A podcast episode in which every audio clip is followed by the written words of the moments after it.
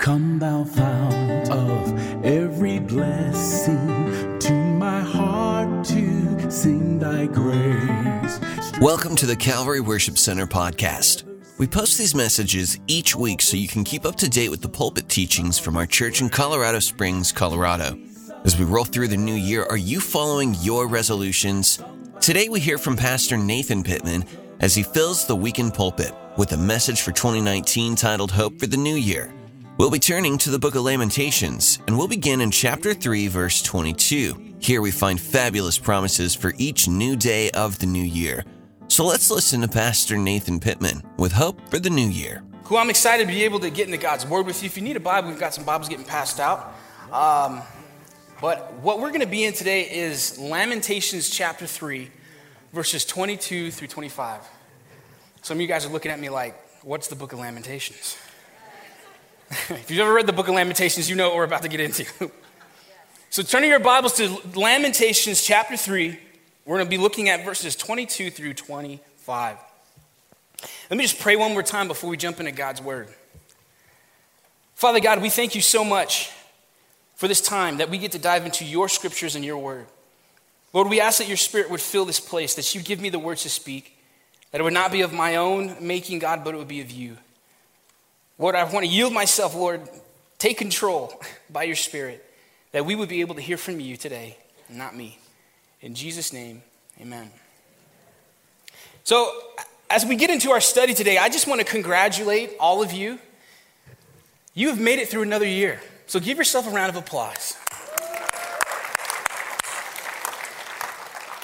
This, this is, I'm not just doing that just to be like funny, but I mean, it's literally a big deal.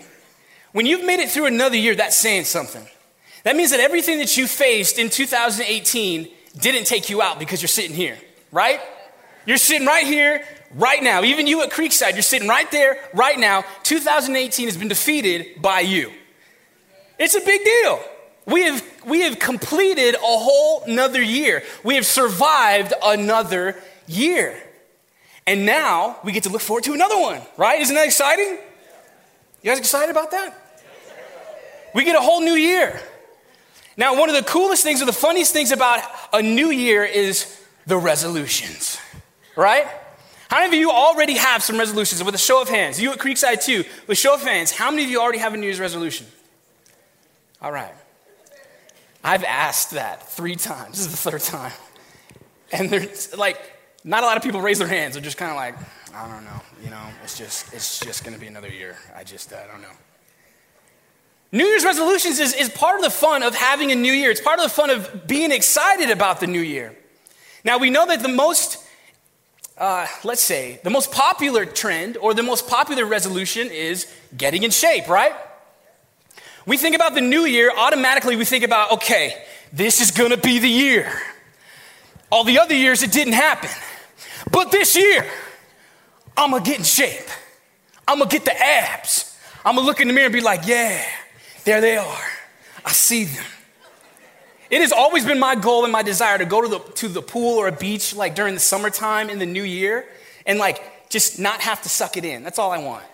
That's all I, that's all I desire. But it's funny, I start out with this New Year's resolution, I buy protein shakes, I get the new diet and all that different stuff. But research shows us that only 20% of people actually complete their New Year's resolutions.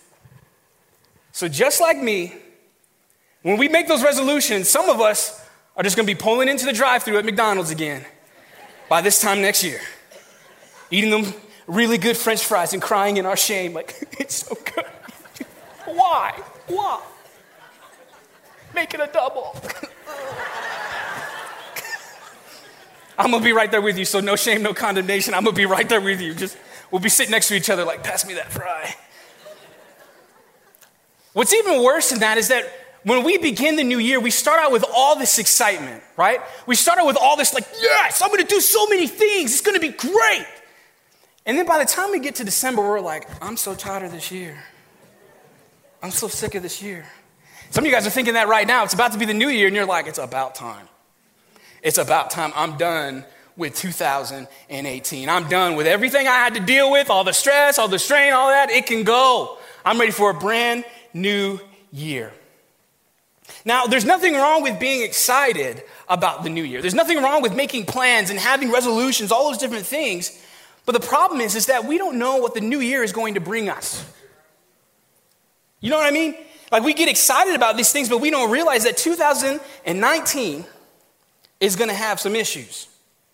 I think for some of us, if we knew what 2018 was going to bring us, we would have tried to stay in 2017. We'd have talked to a scientist or something like that and figured out a way that we could just stay in last year or the year prior. Now, just so that you don't under, misunderstand me, I am excited for the new year, and yes, there are a lot of possibilities and stuff like that, but I also don't want us to, to be ignorant of the challenges that are going to come in 2019. Now, here's the thing Jesus didn't promise us a perfect new year. So we can be confident that even as we enter this new year, there are going to be struggles that we're going to face. That's just the way it is. Just the way it is. But here's the good part. Even though we're entering into a new year, and if that new year brings new struggles or new problems or new tr- challenges, whatever that may be, that doesn't mean that God becomes any weaker. That doesn't mean that God is distant. That doesn't mean God ignores us. That doesn't mean God is running from us. Even though 2019 has issues of its own, God is still who He is. Therefore, we can walk into the new year with like a with a swag, like, man, you know what? I'm cool with this. God's with me. I'm established in that. I have hope in that. God is walking with me. So no matter what 2019 brings, I can walk through that. I can overcome that. Now, why am I saying all this? I'm saying all this because I know that right now I've popped your metaphorical bubble of a stress free year. But I also want to give you three steps, three tips for a successful year. These tips are simple, but if they are applied, they will give you the solid hope needed to overcome anything that comes against you in 2019. Now, the title of my study is called Hope for the New Year. So, like I said, we're going to be looking at Lamentations chapter 3, verses 22 through 25. But before I get into this passage, I want to give you some background on what we're studying. Now, the book of Lamentations was written by the prophet Jeremiah. And in this, pro- in this book, if you've ever read the book of Lamentations, it is a very sad book. It's a very doom and gloom kind of book. And that's because this book is written after the Babylonian invasion of Israel. The Babylonians invaded Israel because of God's discipline, because of Israel's sin. Now, when the Babylonians invaded Israel, they destroyed from city to city until only Jerusalem was left.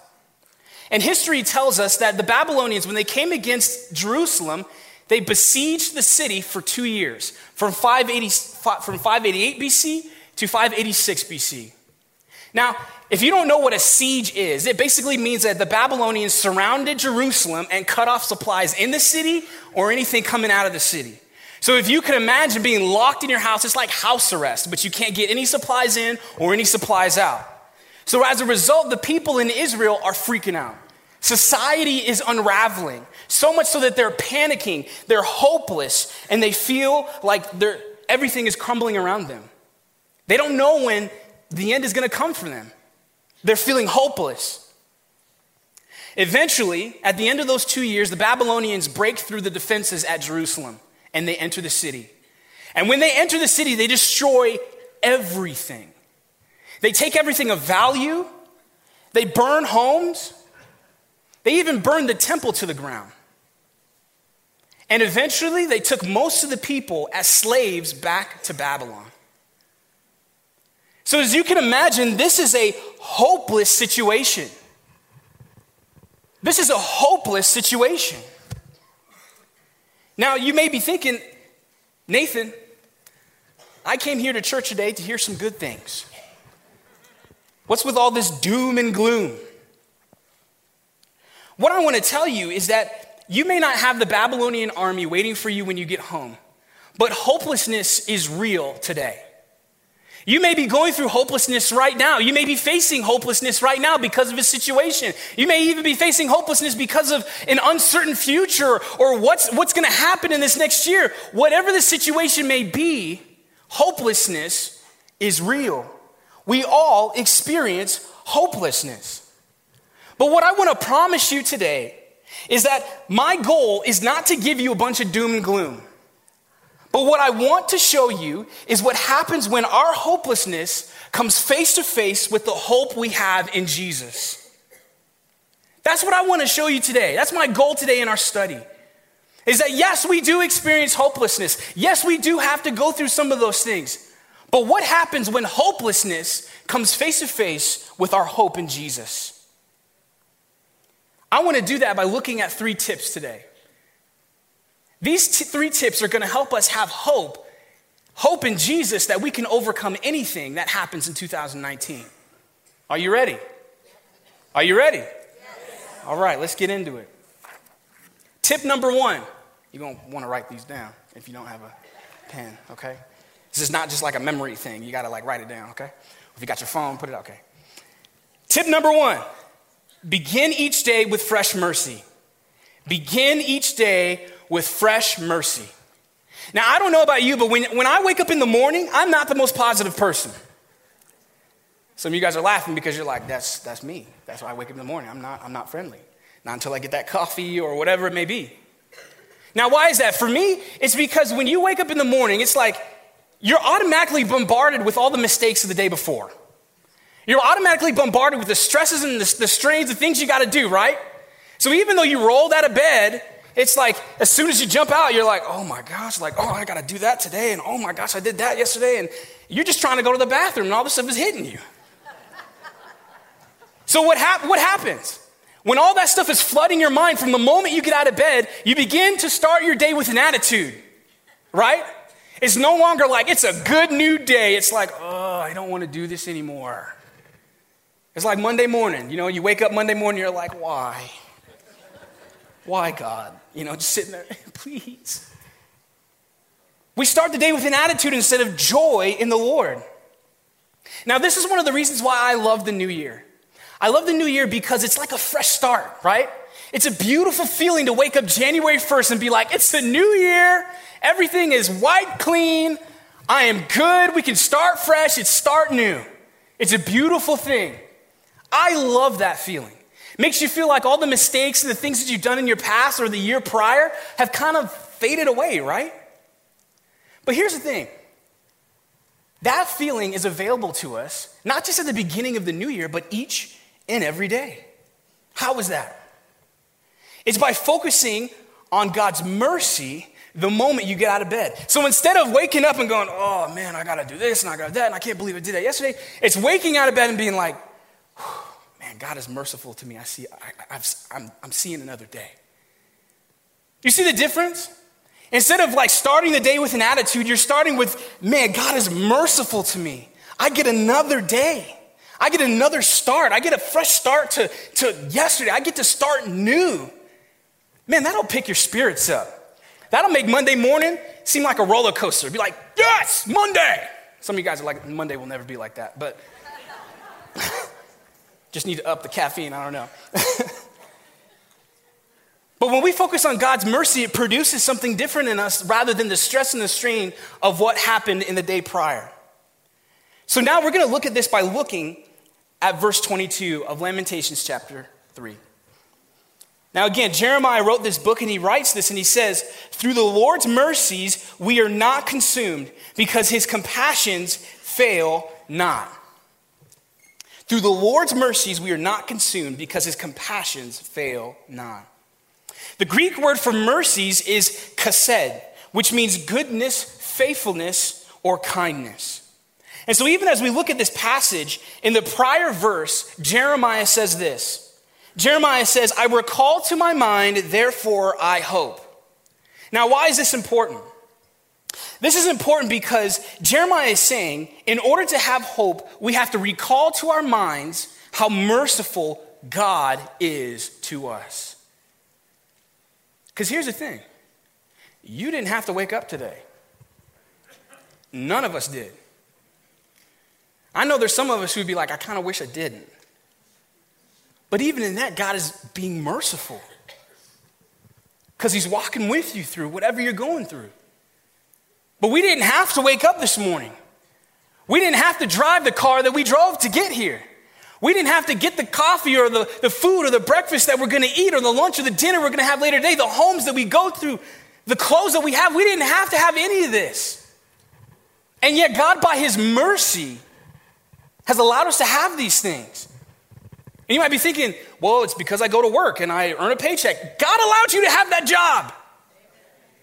So everything that you have right now is a benefit of His mercy. Think about that. Think about that when you wake up in the morning. God, I am in a heated home.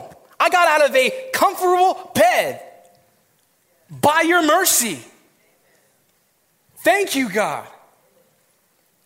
But what I want you to remember is this when Jeremiah writes this, he's not writing this from a place of blessing. He's not writing this from a place of, oh man, my bank account is full and I don't have any problems or any stress. He's writing this from a place of desperation. He's writing this from a place of discipline because of Israel's sin.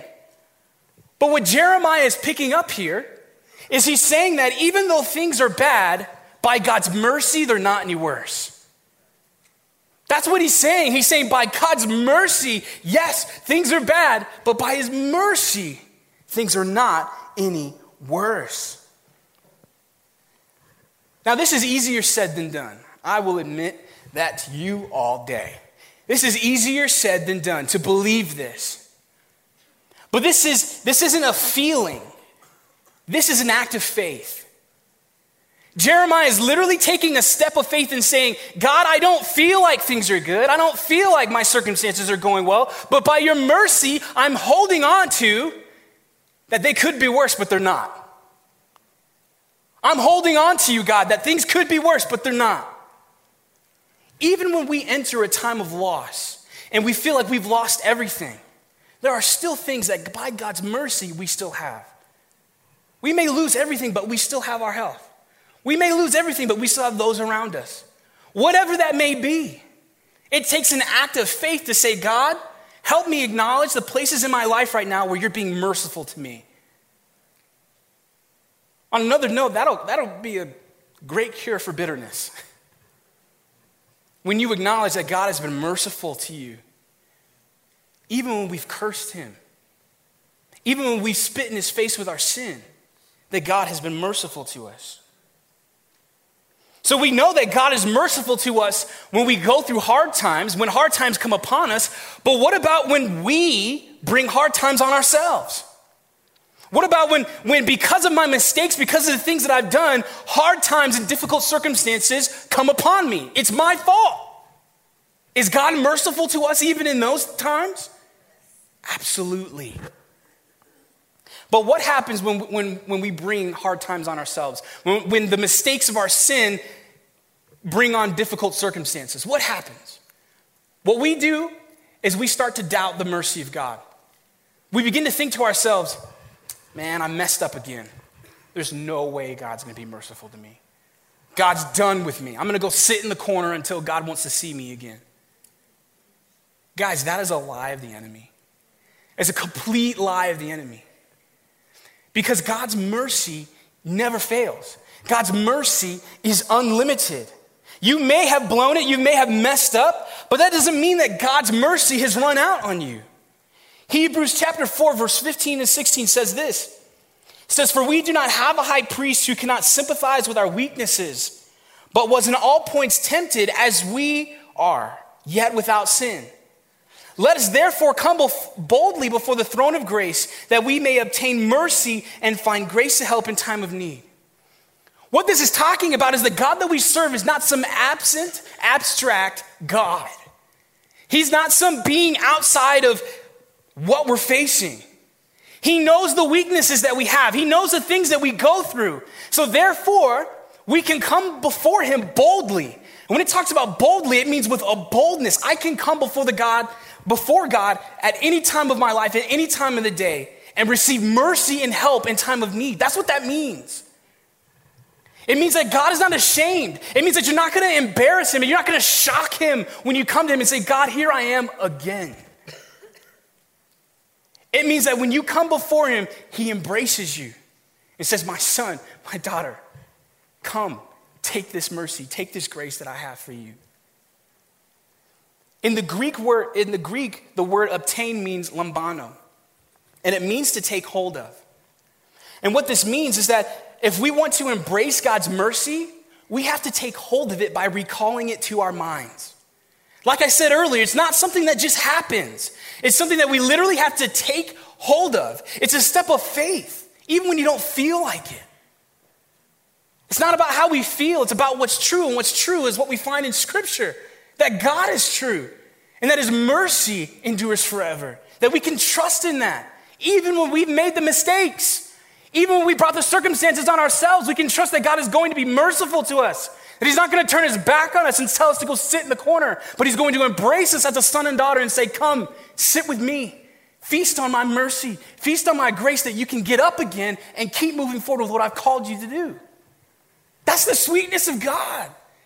That's the sweetness that when you, you stumble, He helps you back up again. He's not sitting on the sideline somewhere saying, Well, I hope you can figure this out.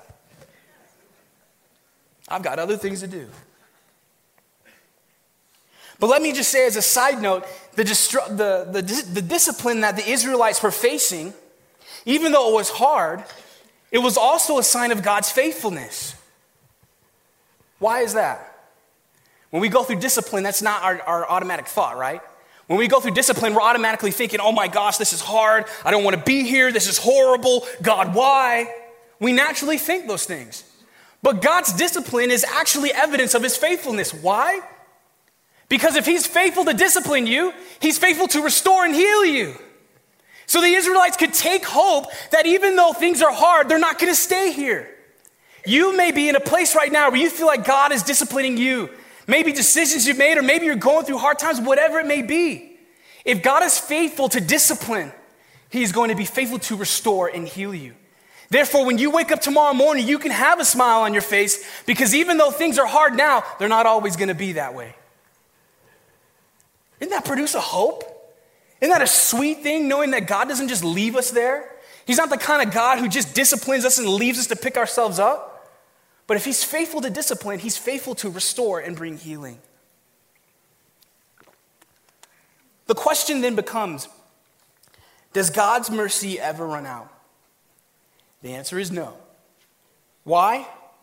Because his compassions fail not. In Hebrew, the word compassions means the state or condition of receiving favor. His compassions means that we are constantly in a state of favor with God. Isn't that sweet? Some of us sitting here today are thinking that God is looking down on you or us with an attitude or kind of that disdain or a look of, oh man, I'm just sick of you. But from what we see in Scripture, we know that that is not true. In fact, we know that from what we just read in the text, that God's mercy, God's compassion for us never fails. In fact, that God is looking at each and every one of us here, and even at Creekside, with favor. God is looking at you with favor. You are in His favor right now. He knows what you did yesterday, He knows what kind of year you had. But even though all those things happened, you are sitting here in the favor of God.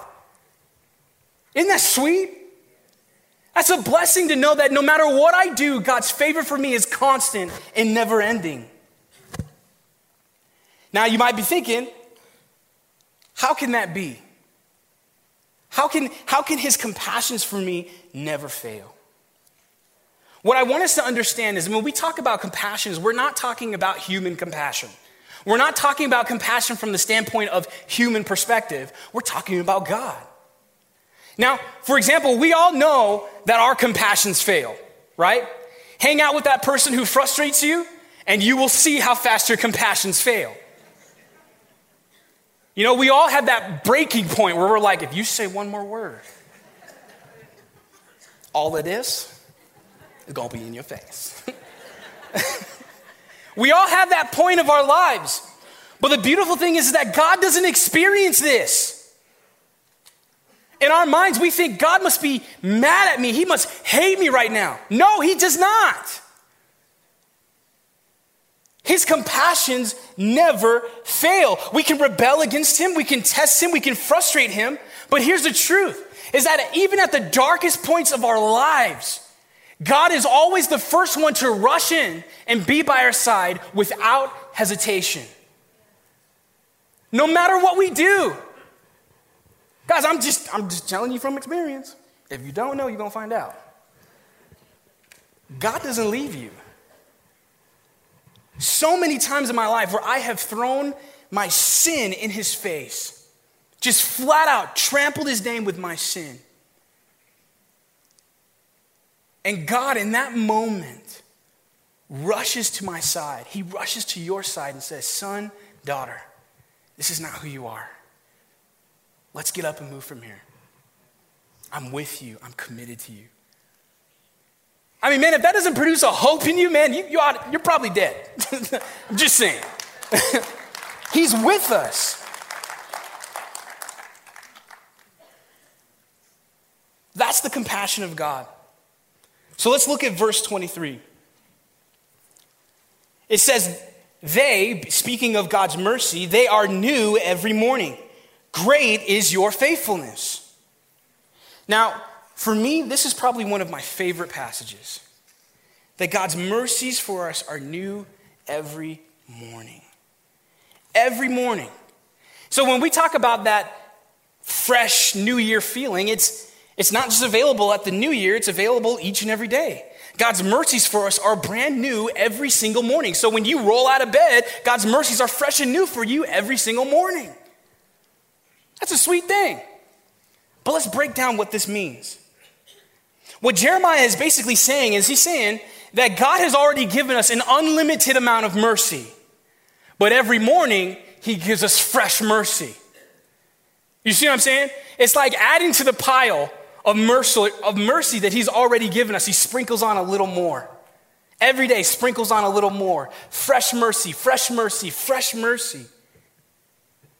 Psalms 30, verse 5 says this It says, For his anger is but for a moment, his favor is for life.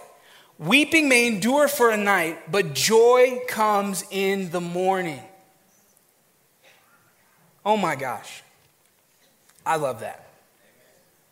Because I know the mistakes that I've made, that I continue to make. And to wake up every morning and know that God doesn't have any recollection of what I did yesterday. God's not holding that against me, but He's giving me fresh mercy for the day ahead is a sweet feeling. Now, I just want to point out and say that this doesn't, God's mercies are not new for us when we get our life together. God's mercies are not new for us when we have all the answers and we figured everything out and, oh, well, God, I got up and I spent time in the Bible and I prayed. So, you know, your, your mercies are fresh for me. No. His mercies are unlimited and they're unconditional. There's nothing that you can do to earn His mercy, He freely gives it. So when you wake out of bed, God's right there with some mercy for you to freely take, for you to freely have. So it doesn't matter the kind of day you had yesterday, it doesn't matter the kind of year you've had. His mercy is fresh and available to each and every one of us right here, right now, and for you at Creekside. Psalms 136, verse 26 says this. It says, Oh, give thanks to the God of heaven, for his mercy endures forever. So, to sum up our first tip, let's remember to begin each day with fresh mercy, because God's mercy is free for the taking. It's unending and fresh for us every day. When we do this, when we begin our day with fresh mercy, it will produce a hope in us that even though everything around us may seem negative, we can have hope to move forward because we know that God is merciful with us. All right, so that was tip number one. Are you ready for tip number two? Are you ready for tip number two? Yes. All right. Tip number two is hold on to your portion. Let's look at verse 24. Verse 24 says this The Lord is my portion, says my soul. Therefore, I hope in him. Now, Jeremiah is the one who wrote this, but what does he mean when he says, The Lord is my portion? What he's doing here is he's making a statement of ownership. He's basically saying, The Lord is mine. Now, he's not talking about from a materialistic standpoint. He's not saying that God is mine so I can manipulate him and do with him whatever I want. What he's talking about is a place of relationship. When he says, The Lord is my portion, he's saying, The Lord is mine. For example, in marriage, a husband and wife belong to each other, but not in a materialistic way. They cannot abuse and use each other and just throw each other away. It's, it's when they say it's, they belong to each other, it's from a relational standpoint. It's from a deep standpoint, from a spiritual standpoint that they belong to each other. It's not a materialistic thing. But what Jeremiah is talking about is that if the Lord is his and he is his portion, then Jeremiah can have hope. And Jeremiah is willing to hope. One biblical commentator once said this He said, I have that which is sufficient to balance all my troubles and make up for all my losses. For while portions of the earth are empty and perishing things, God is an all sufficient and durable portion. What this is talking about is that the things of the world are going to fade. Your bank account is going to fade. The house you have is going to fade. The status, reputation is going to fade, but God will not fade. He is an all sufficient and durable portion that will not fade or go away. He is something that we can rely on, place our feet firmly planted on. That's the kind of portion that we have in Him. But what I want to point out to you is this small thing, which is actually a pretty big thing. In verse 24, if we look there again, Jeremiah says, The Lord is my portion, says my soul. Jeremiah is saying this from a soul desire, a deep place inside of him. It's not head knowledge. You see, sometimes we say, God is my everything, God is my portion, but all it is is head knowledge. And if your head knowledge is not the same as what you believe in your heart, it don't mean anything. Because when you go through something difficult, you're going to follow what you believe in your heart rather than what you know in your head. So when he says that, that I believe that the Lord is my portion, says my soul, it's not head knowledge. It's not, well, I know that to be true. It's, I believe that. I know that, so I'm going to walk in that. And see, sometimes as the church, we, we, we struggle with that, right? We know that God is our portion. We know that God has given us His Son. We know that we're forgiven. But what we believe in our heart is what we follow through with. So our, our knowledge of God can't just be head knowledge. It may start there, but it's got to trickle down to our heart. Now, how does God do that? God does that by bringing us through situations where we have no choice but to depend on Him. And when we depend on Him and He comes through for us, then that's when head knowledge becomes heart knowledge and it becomes real. It becomes a belief. It becomes a foundation that we stand on. So when we go through hard times, it's not what's up here that saves us, but what we believe in here. An example of this is the story of Hannah in 1 Samuel chapter 1, verses 1 through 8. You don't have to turn there, I'll just summarize it with you. But Hannah was a woman of God. She was married to a man named Elkanah. And Elkanah had, uh, he had two wives. And back then, that was kind of a thing. So can't justify it. But he had two wives. One of them was Hannah, the other one was Peninnah. Now, this family, they would go to, they would go worship the Lord every year in Shiloh. And every year, Elkanah, the husband, would give portions to his wives. Now, to one of his wives, Peninnah, he would give her a big portion because she had a whole lot of kids. She had like a whole nursery of kids. So he would give her a big portion. But to Hannah, he would give a double portion because he loved her. But one of the main reasons why he gave Hannah a double portion was because the Lord had closed her womb. In other words, she couldn't conceive, she didn't have any children. And as we read in this story, we read of something kind of dark and kind of twisted. Because Peninnah, the second wife, would tease Hannah because she couldn't have kids. That's messed up. In fact, the scripture says that Peninnah was Hannah's rival. That's how bitter and messed up this relationship was. She would tease her because she couldn't have any children. We read on and the scripture talks about that Hannah came to a breaking point. And as you can imagine, she probably thought and asked God, God, why don't I have any kids? Why haven't you given me the son that I wanted? What, when are you going to come through for me? Don't you hear this woman teasing me and making fun of me, making my life miserable? Don't you see? When are you going to come through? That's the crazy thing about God. Is that sometimes when we face or when we encounter hostility like this, we think that God doesn't see it. When people mistreat us or treat us wrongly, we think that God is absent, that He's distant, but He's not.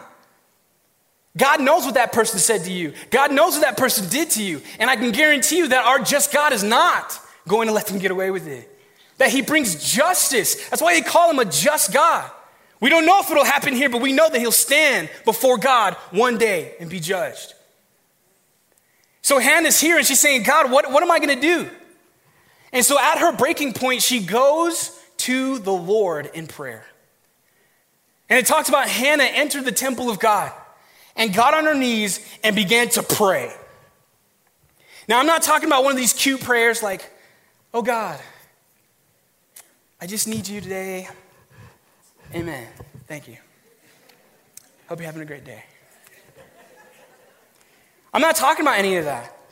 But when Hannah went before the Lord, she was weeping. She was crying out. She was in anguish. She was deep in prayer, baring her heart before the Lord because of this issue. She's saying, God, my life feels like it's lacking because I don't have this thing. I don't have this son. God, what's going on? In fact, this is what she prayed to the Lord. She said, O Lord of hosts, if you will indeed look upon the affliction of your maidservant and remember me, and not forget your maidservant, but will give your maidservant a male child, then I will give him to the Lord all the days of his life and no razor shall come upon his head. Now, I'm not advocating that you go out and make deals with the Lord so that he gives you what you want. But what I am saying is this when Hannah felt like her life was lacking, when she felt like she didn't have enough, where did she go? She went before the Lord. And man, I cannot tell you how beneficial it is for each of us.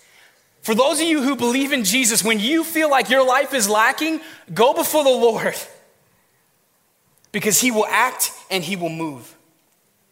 But one of the things that I want to point out is this. We know that Hannah is praying for a son, right? You guys with me? She's praying for a son. But one of the things I want you to know is in the first line of her prayer, she says this, Oh Lord, if. She says, if. And as she goes through the prayer, there's not one time she doesn't say, God, if you don't give this to me, I'm running away. But she says, I am your maidservant. So, what she's saying here is that God, if you choose to give me a son, I'm gonna still serve you. I'm gonna still be your maidservant. I'm still going to find that you are my satisfaction and that you are enough for me. God, I may not get this desire, but if you will, I will give him to you that he may serve you his entire life. But if you don't, I'm still gonna be your maidservant. I'm still gonna serve you. I'm still gonna be loyal to you if you choose not to give me this son. Isn't that crazy? That she would pray something like this? That she would say these things? In verse 18 in that same chapter, it says that after her time of prayer, that she left and her face was no longer sad. Now, was her face no longer sad because God said in that moment, You will have a son? No. Hannah left with her face no longer sad because she knew that the one she went to was her everything and that he was enough even if she didn't get the desire of having her son. Some of you are sitting here right now looking for God to fulfill the desires of your heart without realizing that He has already fulfilled you. And as long as you're looking to something else to fulfill you, you will never receive it. Because the issue is not what you don't have, it's what you already have. And when we acknowledge that, God, you are the one that is my portion, I am satisfied in you alone, things begin to happen. Just like with Hannah here. Now, when we continue to look at this story, Hannah eventually becomes pregnant. It's all great. She has a male son. She names him Samuel. the, the, you know, the one after the, the whole book is written out of. Samuel is a big deal because he becomes a judge in Israel and he even ordains King David to be king over Israel. So he's a big deal. But none of that would have happened if she wasn't willing to sit there and acknowledge and to know that, man, God, if you give me this, great. If you don't give me this, you're still my portion. You're still enough for me. I'm satisfied in you. Now, I don't want to say that from a point of like, you know, come on, you should know this by now. But what I'm trying to say is that this is a journey. We don't find out that God is enough for us because it just happens. We find out God is enough for us because we're put in positions where we have no choice but to trust in Him. And now sometimes we think that's, that's mean of God, right? We think, God, why would you allow me to go through something where all I have is you? Everything else is taken away from me. But what God is doing is He's producing something in you. He's helping us mature and to grow in our depth and trust in Him. Because if we don't, we're not going to be ready for what God has coming for us. We're not even going to be ready to receive the desire we're asking Him for if we're not willing to be first content in Him alone. So sometimes it's a matter of realigning our, our priorities and saying, God, I really do want this thing, but if you choose not to give it to me, I'm satisfied in you alone. And you'll be surprised what God does when we're willing to do that. So, even as we look at this, the question becomes if God had removed everything from our lives, would we be content in Him? Psalm 73, verse 26 says, My flesh and my heart may fail, but God is my strength. God is the strength of my heart and my portion forever. To me, this inspires hope in me because it means that no matter what weakness I have, no matter what unanswered questions are in my life, if I have the Lord, I'm good. Like I don't have anything to worry about because God's got me. And if I believe that and walk in that, I'm not going to have a lacking life. But I'm going to find the fulfillment that only comes from a relationship with Jesus. So to sum up, tip number two it's hold on to your portion. So, in the next year, when you feel like your life is lacking, hold on to your portion. Hold on to the Lord, and He will show you that He is enough for you. Some of you right now need to know that. You may be searching for satisfaction, you may be searching for yourself to be enough when you look in the mirror, whatever that may be, in all the things the world has to offer. Those things will never satisfy you. They will never help. Now, and I'm not just saying that from a, uh, what are you, Christianese point of view. I'm saying that from tested, tried, and true experiments. when you look to the world to satisfy you, it feels good for a moment. I will admit that. It feels good for a moment. You're like, all right. Like when if you're a gym addict and you, you're just like, man, I just got to get in shape, and that's when I'll finally feel good about myself. Man, you're not going to feel good about yourself. You'll feel good for a moment. Yeah, I admit there's nothing wrong with being healthy. But if that's where you find your confidence, you will be let down. But when we find that, w- that in God alone we have enough, we're good. Isn't that sweet? Let's look at our third tip. You guys ready? Yes. All right. Our third tip is wait on the Lord. Now, I find it interesting that the word wait is also a four letter word. And like other four letter words, we don't like hearing it very often.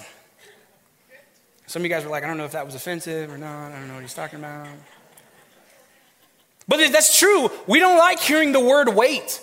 When you're in that moment of you're like, it's got to happen now, I got to have it now, I got to have it now, and someone says, hey, you need to wait, you're like, no, you didn't. It's fighting time. We freak out, right? We get all angry because someone tells us to wait and we can't have what we want right here, right now. But here's the thing good things come to those who. So when we think about waiting on the Lord, this is an important thing. Let's look at verse 25 of Lamentations chapter 3. Lamentations 3, verse 25. It says, The Lord is good to those who wait for him, the soul who seeks him. You see, this concept of waiting is something that's not foreign to the Bible, it's actually all through the Bible. When we think about Abraham and Sarah, they had to wait 25 years before they could hold their son Isaac. Even when we think about Moses, Moses knew that he was the savior of his people, that he was going to lead them out of the land of Egypt, but he had to wait 40 years in the desert. Not in a hotel, a desert, before God made that happen. And so the word wait in Hebrew, it means to put your hope in or to hope for. In other words, it means we're looking forward to something that hasn't happened yet. Now, what I'm talking about is with prayer. When we go to God and we ask Him for direction, we ask Him for provision or even answers or, or for God to help us. When we go to God, we got to be willing to wait for His answer. Now, when I say the word wait, it's kind of a foreign concept for us, right? Because in our minds, naturally, it's just like, but God is all powerful. God is like amazing. So why do I have to wait? Does he walk slow? Like, why? Why do I need to wait on the Lord? But here's the thing God does something in us when we choose to wait on him. We may not understand it, but he's working in us something that is bigger than the answer to our prayers. But what happens when God wants us to wait? We get frustrated. You ever have that moment in your life where you come to God, you're like, God, it has to happen now. If you don't come through for me next week, it's, it's, it's just, it's gonna be bad, God. I need you, please come through. And you say you're, and you say the, the, you know, in Jesus' name, amen. Okay, I sent it to you, Lord. Okay, good. God will come through when I need him to. Okay, it's gonna be tomorrow at 2.30, so I gotta be prepared. Okay, he knows how time sensitive this is, yeah. All right. mm-hmm. And then 2.31 comes around and you're like, God, I mean, I, I asked you yesterday nicely, so I said please too. I mean, I got up and read the scriptures. See, I was nice today. And we get frustrated. Why? Because we're not praying from a point of God, may your will be done. We're praying from a point of, may my will be done. May my will be done and on my timeline. So, God, if you don't come in on my timeline, I'm done with you. That's not how prayer works. That's not how waiting on the Lord works. To bring God a request and say, God, by 2:30 tomorrow, this needs to be done. That's not how things work. Sorry. But when we bring our request to God, yes, He listens, yes, He answers, but He also wants us to wait. Why? Because our hearts are more important than the answer to our prayer. What God does in you in the process of waiting is make you ready for the answer He's about to bring. So when we try to forego the process so we can just get whatever we want right here and now, we're cheating ourselves. And God knows that. So when you come before him and say, God, it has to be done by 2:30 tomorrow, he's like, cool. I'll get there. Why? Because he wants that process to happen. He wants you to learn and grow and know that he is good, that he is faithful. But he also wants us to know that he's king and we are not. So God will show us that I'm going to come through for you. Yes. I hear your prayer. Yes. But it's going to be on my time so that you know that I am your God, not you. That's a crazy thing. That's a crazy thing to experience because we can get frustrated with that. But here's the thing God may not come through on your timeline, but I can guarantee you that when He does come through for you, He's always on time. I mean, I'm telling you, man, there, there are times in my life where I was like, God, it needs to happen now. And God was like, cool. And then it happened after the deadline. And you know what? It was like, I wasn't sitting there from a point of like, God, this could have happened earlier. Don't know what you were doing up there. It was, man, God, if you had done it when I wanted you to do it, the result would have been different. It wouldn't have been as good, it wouldn't have been as sweet. But because you followed your timeline, God, I'm benefiting the most from that. We have to be willing to say, God, I'm, I'm, I'm going to wait for you. Even when it comes to things like singleness, being willing to say, God, you know I want a relationship. But being willing to say, God, I'm going to wait for you though. I'm not going to jump the gun. I'm not going to run ahead of you. Not just even with relationships, even with whatever it is. You, you fill in the blank. Being willing to wait on Him deepens our trust in Him so that we know that He's good to us and that His timing is always perfect. So, to sum up our third point, remember to wait on the Lord. Remember to wait on Him in trusting expectation because God is going to show you that He's good when He comes through right on time. So, in conclusion, like you, I'm excited about the new year. I am, I promise you. But I honestly don't want us to be ignorant of the challenges that are going to come in 2019. But the good news is this that God, in His mercy and His grace, sent His Son Jesus to die on a cross for our sins. And on the third day, He rose again. And because the tomb is empty, we have a hope that is unbreakable. And if we have that hope, we will overcome anything that happens in 2019. That's a beautiful thing. That's the hope that we have. So, just as a recap, I want to give you those points again. They are tip number one, begin each day with fresh mercy. Tip number two, hold on to your portion. Tip number three, wait on the Lord. Like I said earlier, these tips are simple, but if followed, they will remind you of the hope you have in Jesus for the new year. Grace, mercy, loving kindness.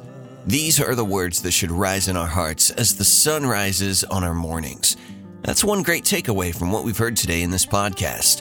You've been listening to the weekly podcast from the pulpit of Calvary Worship Center of Colorado Springs, where Al Pittman serves as senior pastor. In this message, Pastor Nathan Pittman has presented an excellent message for 2019. Hope for the New Year has been the title. We hope you'll subscribe to this podcast and keep current with our weekly teachings from our church in Colorado Springs, Colorado. And if you want access to a full archive of teachings from Calvary Worship Center, click in at cwccs.org and look under Media. That's also where you'll find full information about our church in Colorado Springs, and you'll have the opportunity to support this ministry financially. That's cwccs.org. Click under Give. Stay in touch weekly for the updated podcast right here with the teachings of Al Pittman. Thanks for joining us. This podcast has been presented by Calvary Worship Center of Colorado Springs.